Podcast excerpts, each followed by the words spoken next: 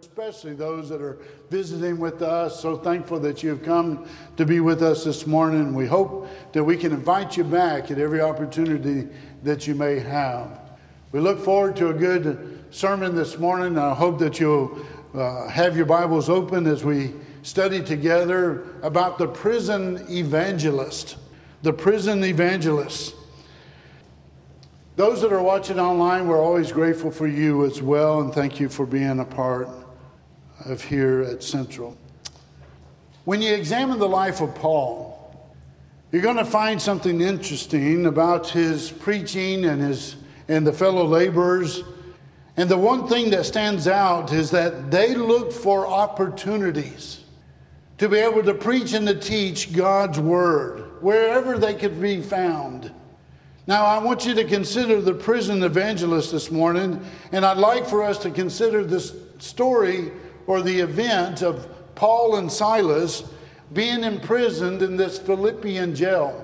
They took advantage of the opportunity to be able to convert a jailer and his family. Number one, we begin by talking about the, the fierceness of the imprisonment. To appreciate these events that unfold here in Acts chapter 16, we must first understand that the setting of the background of the events recorded by Luke in the distant past, where the Bible tells us in Acts 16 9 and 10 that Paul received what is known as the Macedonian call.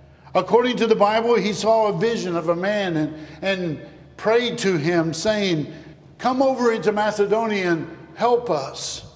This invitation elicited a immediate positive response from Paul there in verse 10.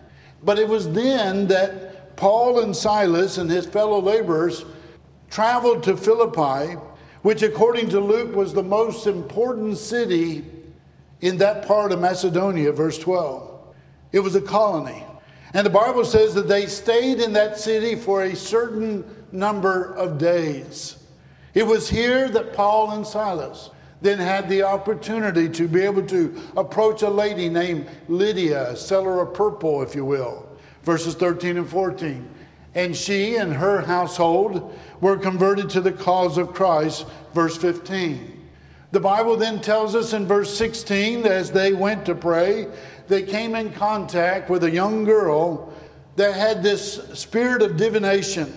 She was a slave girl, and, and Luke tells us that she had brought her masters much gain or profit by soothsaying, that is, fortune telling. Now, Luke tells us that the Apostle Paul commanded this spirit, the spirit of divination, to be able to come out from her. And when that occurred, her masters became enraged. And the reason was because they saw the hope of their profit, the hope of their gain is now gone verse 19.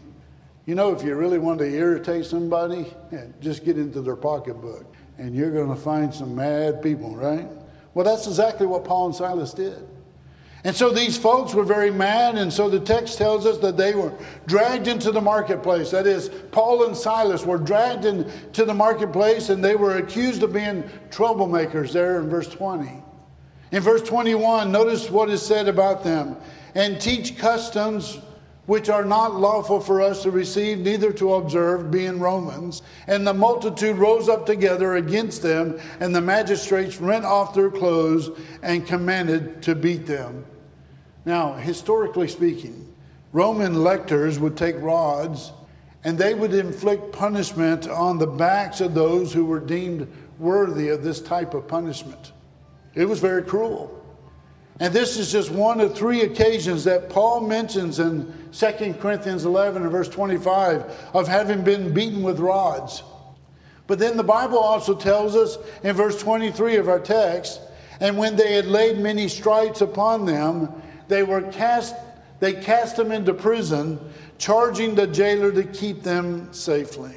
And then we are told the jailer in verse 24, who having received uh, such a charge, thrust them into the inner prison, and made their feet fast in the stocks. Now, that inner prison was much like a dungeon, if you will. A prison uh, was divided into three sections, and Paul and Silas were assigned to the inner prison. That's like a dungeon or a basement, if you will. And some have speculated that the inner prison, the dungeon or basement, would have had little light. It could have been a, a very difficult to, to breathe, to, to be able to imagine these men being in this dark, probably dingy, filthy environment, this inner prison. Now, look with me, if you will, at verse 25, and we're discussing the fierceness of their imprisonment. They have been mistreated. As a matter of fact, Paul, when he wrote to the church at Thessalonica in 1 Thessalonians 2 2, he mentioned about how he had been shamefully or shamefully or spitefully treated at Philippi. That's what he's referring to in, in his letter to these individuals. And so now we think about, well, look at verse 25. And at midnight, Paul and Silas prayed and sang praises unto God, and the prisoners heard them. I want you to keep that verse in memory at this point to understand where we're going to go with that. Because now, number two, we're going to be thinking about their faith during this imprisonment. There was the fierceness of their imprisonment, but now their faith during the imprisonment. Notice again, verse 25, and at midnight, Paul and Silas prayed and sang praises unto God and here's the key part and the prisoners heard them. Had you been in that situation, what would you have done? Would you have prayed and sang praises unto God? Imagine, if you can, what other prisoners under similar conditions did in days gone by. These two men did two very specific things. Number one, they offer supplications or prayers to God. Here were individuals that, in spite of their ill treatment, their intense suffering, they were in this dark, dingy dungeon, basement, prison. Their backs have been literally opened up, if you will, lacerated, probably whelps on their backs. They're, they're hurting, they're bleeding. They may have been hungry and thirsty as well. It may have been the case that they were cold from that dark dungeon or hot and sweaty, if you will. They were in vile conditions. And what were they doing?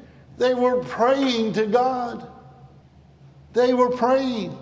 Paul had been a Jew, and no doubt he was familiar with what David had said in Psalm 55 17 when he said, Evening and morning, at noon will I pray and cry aloud. Have you ever thought much about how Paul had depended on prayer to God? Read his epistles and notice of the number of occasion, uh, occasions where Paul talks about prayer. You'll find them oftentimes praying for, for others as well. There are occasions when he would write and he would ask people to even pray for him. The Thessalonians come to mind in 1 Thessalonians 5 and verse 25 when he would say, Brethren, pray for us. I mean, pray for us, will you? In Colossians 4 2 and 3, he would encourage those people to continue in prayer and watch in the same with thanksgiving, with all praying also for us. And so, Paul, was in a, a person of prayer. And I think Paul and Silas both were men of prayer. But then notice the second thing that they were doing while in imprisonment, dealing with the issues that they were dealing with at this particular time. Not only did they pray or offer supplications to God, but they sang praises unto God. Now, the text says that the prisoners heard them, they were listening to them. And that word heard or listening is an important term because it, it carries with the idea, carries with it the idea of li- listening eagerly or intently to what was being said or sang. The kind of listening that one does, and it literally thrills the soul. They were listening to a sermon in song.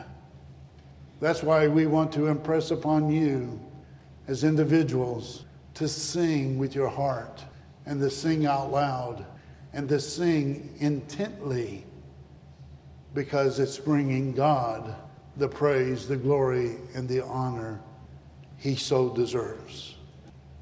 I want you to contrast what they were hearing from the mouths of Paul and Silas and contrast that with probably what the prisoners had heard from their other fellow prisoners. Don't you know that they heard a lot of cursing, cussing, carrying on? That there were a lot of horrible things that were spoken by those that were inmates? And yet, these men, their reaction was completely different. Here they are praying to God, singing praises to God, and that says to us that their faith was great. These were men of great faith. Their faith was unshaken by what was going on in their lives. What happens when we are confronted with problems, with difficulties and trials? Our faith is shaken, isn't it, sometimes? We're brought to our knees, and yet, what do Paul and Silas do in the midst of their adversity? Well, they turn to God. They turn to God in those times of difficulties. That's what she, we, we should do, is turn to God in times of difficulty. But then we need to see in the third place the fruit of their imprisonment, if you will. While in prison, Paul and Silas had the opportunity to, to share the gospel. They became prison evangelists. And this is not the only time that Paul was uh, uh, using the opportunity to share the gospel in prison. He's been in prison many times. He did this on a number of occasions, and no doubt there were many people that had the opportunity to hear the gospel of Christ from the mouth of Paul. And so, first of all, consider with me now the midnight earthquake in verse 25. And at midnight, Paul and Silas prayed and sang praises unto God, and the prisoners heard them, and suddenly there was this great earthquake so that the foundations of the prison were shaken, and immediately all the doors were opened, and everyone's bands were loosed. And the keeper of the prison, awakening out of his sleep and seeing the prison doors open, he drew out his sword and would have killed himself, supposing that the prisoners had been fled. Let me take just a moment to reflect on this. An earthquake, an unbelievable action or activity that occurs. The earthquake was powerful enough, if you will, that it shook the foundations and opened the prison doors. The chains have been loosed, and those who were in stocks have been released. what does the Bible say about the jailer now? What happens to him in the midst of this unbelievable event? According to the Bible in verse 27, he drew out his sword and would have killed himself. Did you know that in the ancient times that the Romans and the Greeks thought it was an honorable thing to take one's life in adverse circumstances? In other words, that this guy thought that the prisoners, and especially Paul and Silas, were going to escape. They had been placed in his care for their safety and he was in charge of their well being. If they had escaped, he knew that his life would be required, and so he thought it would be better for him to have killed himself to then be killed at the hands of his magistrates. Now, look at verse 28. But Paul cried with a loud voice, saying, Do thyself no harm for we are all here. Now let's notice what is said in verse 29. For the Bible says that he then called for a light and sprang in and came trembling and fell down before Paul and Silas. Maybe these were torches with olive oil on them to allow them to bring light into this dark, dusty, dingy dungeon. But now, verse 30 the jailer asks a very important question, probably one of the most important questions that anyone could ask, even today. And he brought them out and said, Sirs, what must I do to be saved? Think with me for just a moment about the midnight evangelist.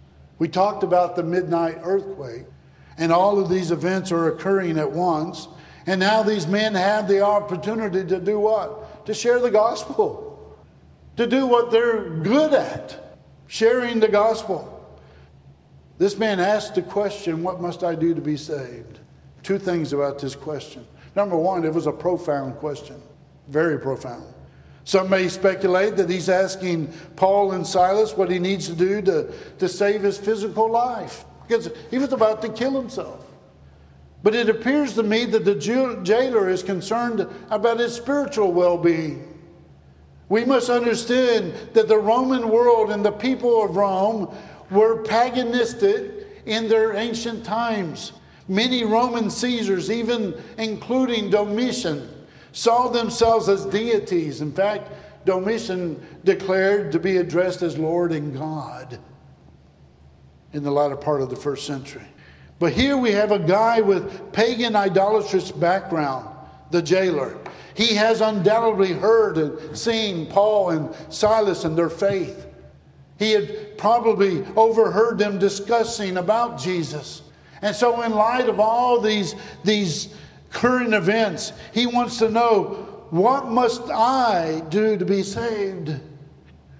And they said, verse 30, verse 31, believe on the Lord Jesus Christ, and thou shalt be saved, and thy house. Here's what we need to see here. Here's what I would call the foundation of faith. If you were to talk to somebody and they didn't know anything about God or Jesus, the Christ, the, Son of God, or about the Bible itself, where would you begin?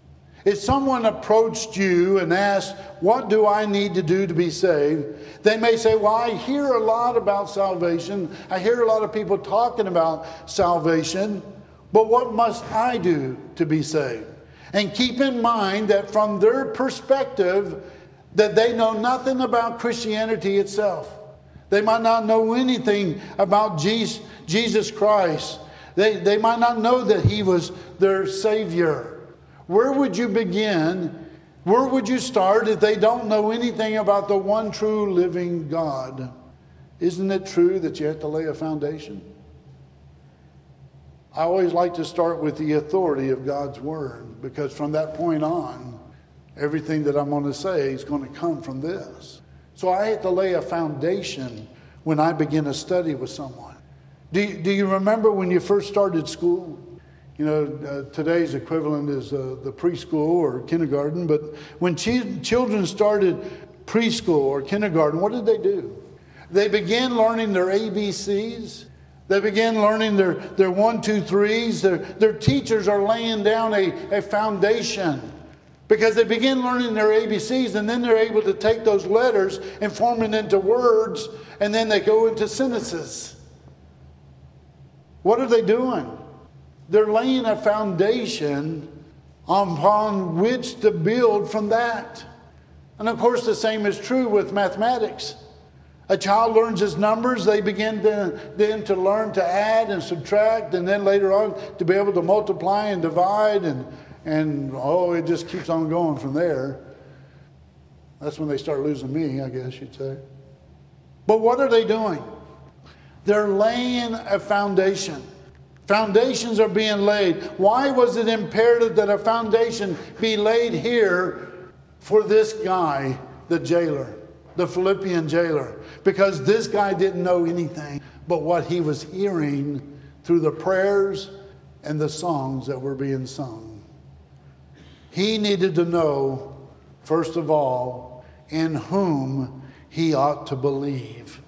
Isn't that what Paul and Silas said? Believe on the Lord Jesus Christ, and thou shalt be saved and thy house. Here's what Paul said in Romans 10 in verse 17 that faith cometh by hearing, and hearing by the word of God. They had to begin by teaching him the Bible. Now, having just said, have, now having said that, look at verse 32 of our text. Here's what Luke says and they spake unto him the word of the Lord, and to all that were in his house, to all those who would be able to understand. And so the foundation was being laid. But then you have what I would call the fundamentals that is, the facts. as they relate to their faith. For you see, when Paul said, believe on the Lord Jesus Christ, the word Lord, the term Lord, carries with it the idea of a ruler, one who reigns. It would imply the deity of Jesus Christ. And so here are Paul and Silas, and they're speaking the word of the Lord to this jailer and to his household. And if we were to put ourselves in their position, and here's a guy that doesn't know anything, don't you think that it would be incumbent on them to say, hey, there was a man named Jesus. He was born in Bethlehem of Judea some years ago, and he came for the purpose of saving people from their sins according to Matthew 1 and verse 21. As a matter of fact, he came to seek and to save those who are lost, Luke 19:10. This man, Jesus, was deemed to be the Son of God. As a matter of fact, when he was crucified, one of the Roman centurions cried out and said, Truly, this was the Son of God. Matthew 27 54. He was not just a good man. He was not just a, a, social leader. He wasn't just a great preacher. He was the Son of the living God. And the Son of God came to seek and to save the lost. He came to die for sin. He came to die for your sin. If you look at verse 31, because we need to understand that you're a sinner and that sin separates you from God and that there is just one God and there is just one Lord. Notice what he says, verse 31. Paul said, Believe on the Lord. Singular. Not lords, but Lord. Believe on the Lord Jesus Christ. The Hebrew writer would say that Jesus tasted death for every man. Hebrews 2 9. And so they were laying a foundation, weren't they? They were setting forth the fundamentals of the faith in that Christ died for our sins, in that he was buried, and that he rose again on that third day, 1 Corinthians 15 1 through 4, and thus then ascended to be with the Father on the right hand throne of God in heaven. And so, as they laid the foundations of the faith, as they began discussing some of the fundamentals, the facts about the faith, don't you know that they talked about the church, that is the kingdom of God? Because after all, those who become followers of Jesus Christ are part of this divine institution. We can go back to Acts 8 and verse 5, where Philip went down to the city of Samaria. And the Bible says that he preached Christ unto them and he talked to them about the kingdom of God. It was just a part of the redemptive plan. And so they were stressing these fundamental truths and foundational truths to this man. Now, having said that, look at verse 33, if you will. And let's think for just a minute about the forgiveness that is available through the faith, that is, through this system of faith. Luke said, And he took them the same hour of the night and washed their stripes. The implication is, is that their stripes had not been washed earlier, but that they were bleeding, suffering because of the rods and the, that had been laid upon their backs. And now this man, this jailer, is demonstrating a, a penitent heart, if you will. He's reaching out to care for them physically speaking. Luke said not only did he wash their stripes, but immediately he and all his family were baptized. Remember what Luke said back in verse 32 that they spoke the word of the Lord to him and to all who are in his house? Now he says that all of his family members were baptized into Christ. Now, wait a minute. Did you read anything there about baptism prior to verse 33? Was there anything said about that? Not one word. All Luke said is that when the jailer cried out, What must I do to be saved? They said, Believe on the Lord Jesus Christ and you'll be saved along with your household. Don't you think that there would have been a beginning point and that they had to believe that Jesus was the Son of God? That they had to come to an understanding that this man, the Christ, was who he claimed to be, that they had to come to an understanding that the fact that they were in sin and needed a Savior, because the Bible tells us that the wages of sin is death, Romans 3.23, Romans 6.23. Now somebody might ask the question, then why then were they baptized? They were baptized so that they might enjoy the forgiveness of sin. Why is it so imperative to be baptized? Because baptism puts one into Christ. Therefore, they are in Christ. Galatians 3 27. Furthermore, it also places us into the body of Christ, 1 Corinthians 12 13. And so you need to be baptized into Jesus Christ, and first and foremost, to contact the blood of Jesus. The Bible says, In whom we have redemption through his blood, the forgiveness of sins according to the riches of his grace. Ephesians 1 7. You can't be saved separate and apart from the blood of Christ. And the only way to contact the blood of Christ is to go where that blood was shed, and that blood was shed in his death altogether. John 19 34. And then Paul said in Romans 6 3 and 4 Know ye not that so many of us, as were baptized into Christ, were baptized into his death? Therefore, we are buried with him by baptism into death, that like as Christ was raised from the dead by the glory of the Father, even so we also shall walk in newness of life? Yes. And so when we are baptized into Christ, we contact the blood of Christ. And then, secondly, we're placed into the body of Christ, which is called the church of Christ. How do I know that? In 1 Corinthians 12 and verse 13, Paul said, For by one Spirit, are we all baptized into one body, right? And that one body is the church of which Christ is the head of the body, the church, Colossians 1 18. And so this man and his household were baptized into Jesus Christ. And they were baptized so that they might be saved from their sins. In Mark 16 16, these are the words of Jesus. Jesus said, he that believeth and is baptized shall be saved, but he that believeth not shall be condemned. That's called a quotation. That's not my interpretation of what the Son of God said in the long ago. That's a quotation. He said, He that believeth and is baptized shall be saved. No ifs, ands, or buts. On Pentecost Day, when the Apostle Peter preached that first gospel sermon, he told them to repent and be baptized, every one of you, in the name of Jesus Christ, for that is in order to obtain the remission of sins. Acts 2.38. Or in other words, the forgiveness of sins. In Acts 22 16, when Paul recounted his conversion to Christ, he said he was instructed by Ananias, and now why tarriest thou? Arise and be baptized and wash away thy sins, calling upon the name of the Lord.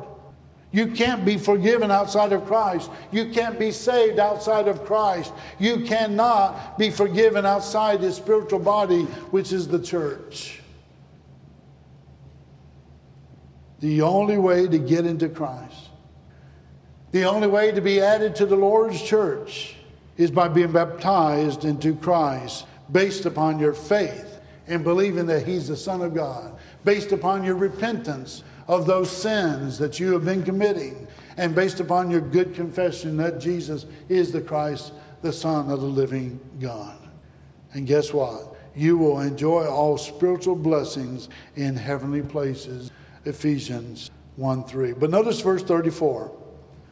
And when he had brought them into his house, he set meat before them and rejoiced, believing in God with all of his house. Here was a man that had been a pagan, he had been an idolater. His family members, no doubt, steeped in idolatry. But now he's a believer. But now they are a believer. He's a member of the body of Christ. He's a child of the living God. He's an heir of God and joint heirs with Christ. He enjoys all the blessings and the favors of Christianity. He's a part of now the family of God. My question is to you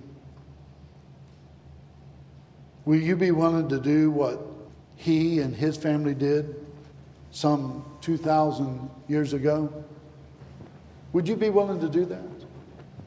By hearing the Word of God, believing what is being read and, and taught there, that Jesus came to this earth to live and to die for you personally?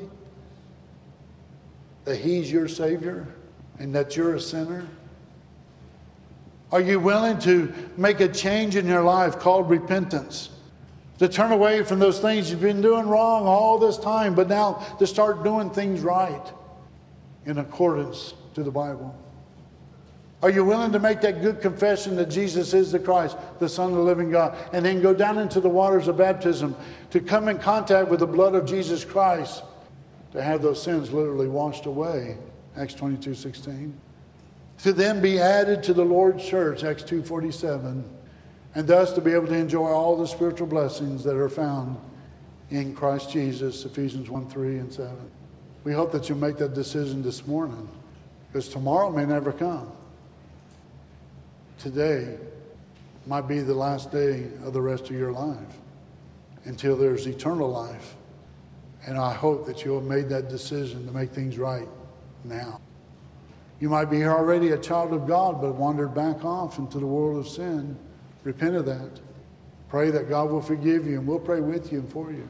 But the time is now. We're going to sing this song of encouragement, number 207. And listen to the words of the song and see if it doesn't convict you to make a decision today. Won't you come?